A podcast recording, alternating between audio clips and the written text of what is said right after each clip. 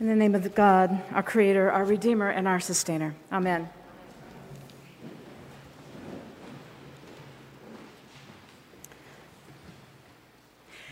I, I thought about preaching on Eli mansplaining to Hannah.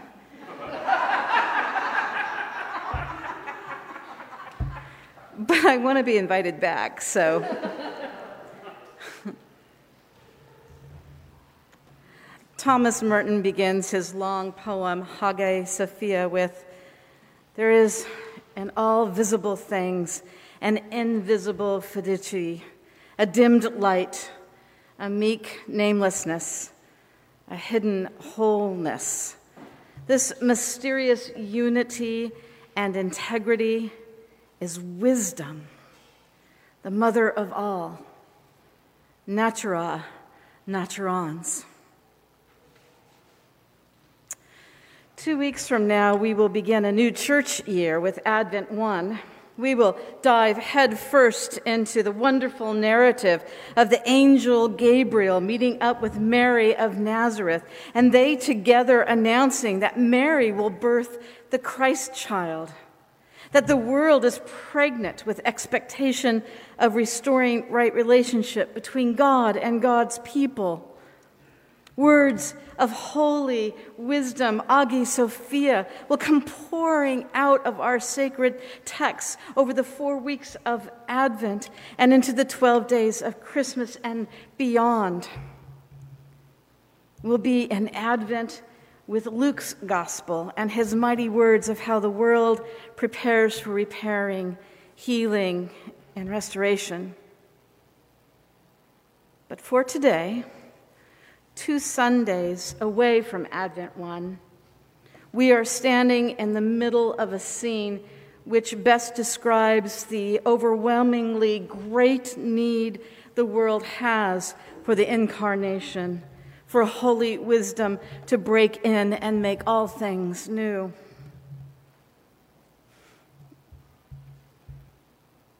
After the last 20 months, I don't think I will ever read this passage the same ever again. We know it. We've lived it. And we are here to tell the tale of it. Mark's little apocalypse and the world, a worldwide pandemic sounds the same, yes? It's quite a play on words, little apocalypse. I'm not quite sure how any apocalypse, or pandemic for that matter, can be understood as little. Apocalypse means an event involving destruction or damage on an awesome or catastrophic scale. So, by definition, it cannot be little. Neither can a pandemic. But here we are. I'm told that it's called little because it's shorter than the other two major biblical ap- apocalyptic speeches. Mark's little apocalypse is to the book of Daniel and the book of Revelation what I suppose COVID 19 pandemic is to maybe smallpox or the Black Plague. Perhaps. Both are still horrifying and have left us drained. You know, the author of Mark has hustled us through his gospel all year long. Look there, there's the kingdom of God coming, and we're moving, and we're moving. Look, look, God's doing something over there, and we're moving, and we're moving. Look, Jesus is moving, and we're moving, and we're moving. But now that Jesus and his cohort have arrived in Jerusalem, the pace has slowed way down and we're asked to pay attention in a deeper way. And in many ways, a deeper, more painful way. We're not on a field trip anymore. No more guided tours through the Holy Land. We must face reality. We must find dignity and grace in the midst of destruction and impending doom.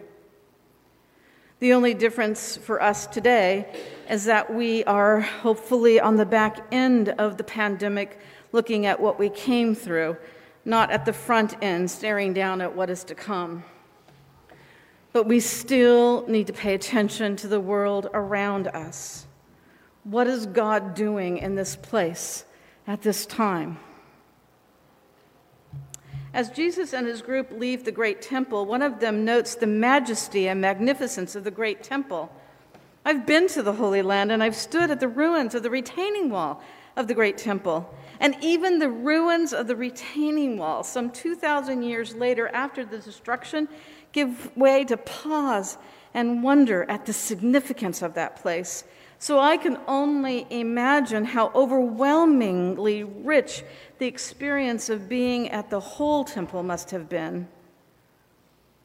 So it seems like this person's observation is appropriate to the occasion. Look here. What we have here a monument to God and God's holy people. Ain't it grand? And in one of the most epic, bubble bursting comebacks of all time, Jesus responds by announcing that while it might be impressive, it's not to last. Every single stone will be brought down into a heap of rock of pile. And those sitting us, of us sitting here on this side of the COVID 19 pandemic get that in a way we never would have 20 months ago. Remember that gum punch? When Rachel said, We'll access worship from home? It must, it must have felt like a gut punch, impugning the integrity of not only the great temple and its structures, but the utterly real experience of the observer who notes the magnificence and is so thankful to be in that holy space. The group walks away from the temple out the city, across the Kidron Valley, up a slight slope to the Mount of Olives. It's a perfect location to look out at the grand city with the temple at the center, large, powerful, commanding attention and allegiance and Jesus begins to speak. Finally, full speaking from this holy man who has brought them all so far. Finally, Peter and Andrew and James and John question him, and he responds full throttle. His prediction, he predicts destruction, near annihilation. Do you remember when we thought we might be near annihilation? only a few months ago. He warns them not to be led astray, even when things look their worst.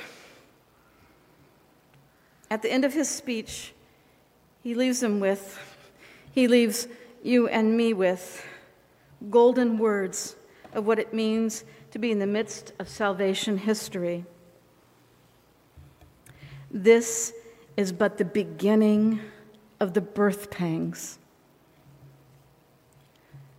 Can you hear Jesus tell you that? Do you hear Jesus speaking those words into your lungs? After all you've been through, can you let Jesus' words hit you in the bottom of your being and fill you up? We are about to hear birth pangs, which means there's a birth about to happen, which means new life is possible. We thought salvation would come with a swipe of a hand or a mighty blow from a sword. We keep thinking that if we just impress God enough with our own ingenuity, our mock perfection, our, that our grandiose nature of our ability to build structures and systems and programs and alliances would somehow get God off the couch and come down and fix things the way we wanted them fixed and on our time. It turns out, though, salvation doesn't work that way. We keep coming up against that, don't we? How could the Twin Towers on 9 11 just come down like that? How is it that a high, a high powered electrical line can spark and bring down a fire so devastating as to burn down an entire town? How can racism still be raging in our day and age? How is it that the ones shooting up our entertainment centers, the clubs where our young adults celebrate life, our schools, our worship centers, are not the foreign born terroristic evil dudes we've been told to be afraid of, but are instead the homebred, disenfranchised young white men who, according to our structures and our systems and our arrogance, should have had it all. How is it that in our oh so advanced medical age, a virus can take down so many so fast? And in the middle of all this, we are confronted daily by talking heads trying to redefine for us what truth is, what fake news sounds like, who can ask questions, who can hold authority, and what is worth the priority of resources and respect. Be aware that no one leads you astray. This is the, the beginning of the birth pangs. Salvation is always a process of new birth out of rubble. It's not static event in our lives, never has been, never will be. Jesus tells us that there's still darkness to come, but calls us to keep looking for the light. He tells us that we are still moving from alienation to divine community, from guilt to pardon, from slavery to freedom, from fear to hostile powers to liberty and blessed assurance. So, to live a life of faith is to live a life as a radical act of witnessing to the truth that all things shall be made new again. That deep down truth that our trite formulas of mock perfection and our less than stellar doctrines and overly complicated agencies of power cannot bank out the pathways to God's grace and glory. The devastation of the last 20 months has forced us to confront the truth that all things are growing and changing, even as things die. When you are faced with the news of death and destruction, when what you have held onto as so magnificent as the great temple is about to crumble, you must step back, find your way across the valley to a hillside, to a garden or a beach and then look back and let it settle your soul what you see. Settle your heart and your mind, and know birth is coming. Know the earth and all that is in it is being held by Hagia Sophia, divine wisdom, who will birth all of life once again.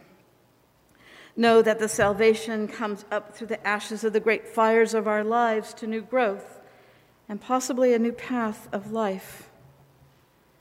Pay attention to where peace resides.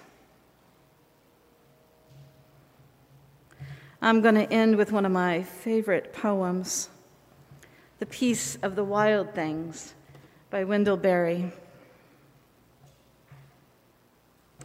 When despair for the world grows in me, and I awake in the night at the least sound, and fear for my life and my children's lives may be, I go and lie down where the wood drake rests in his beauty on the water, and the great heron feeds.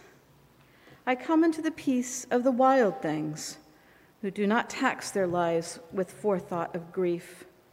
I come into the presence of still water, and I feel above me the day blind stars waiting with their light. For a time, I rest in the grace of the world and am free. Amen.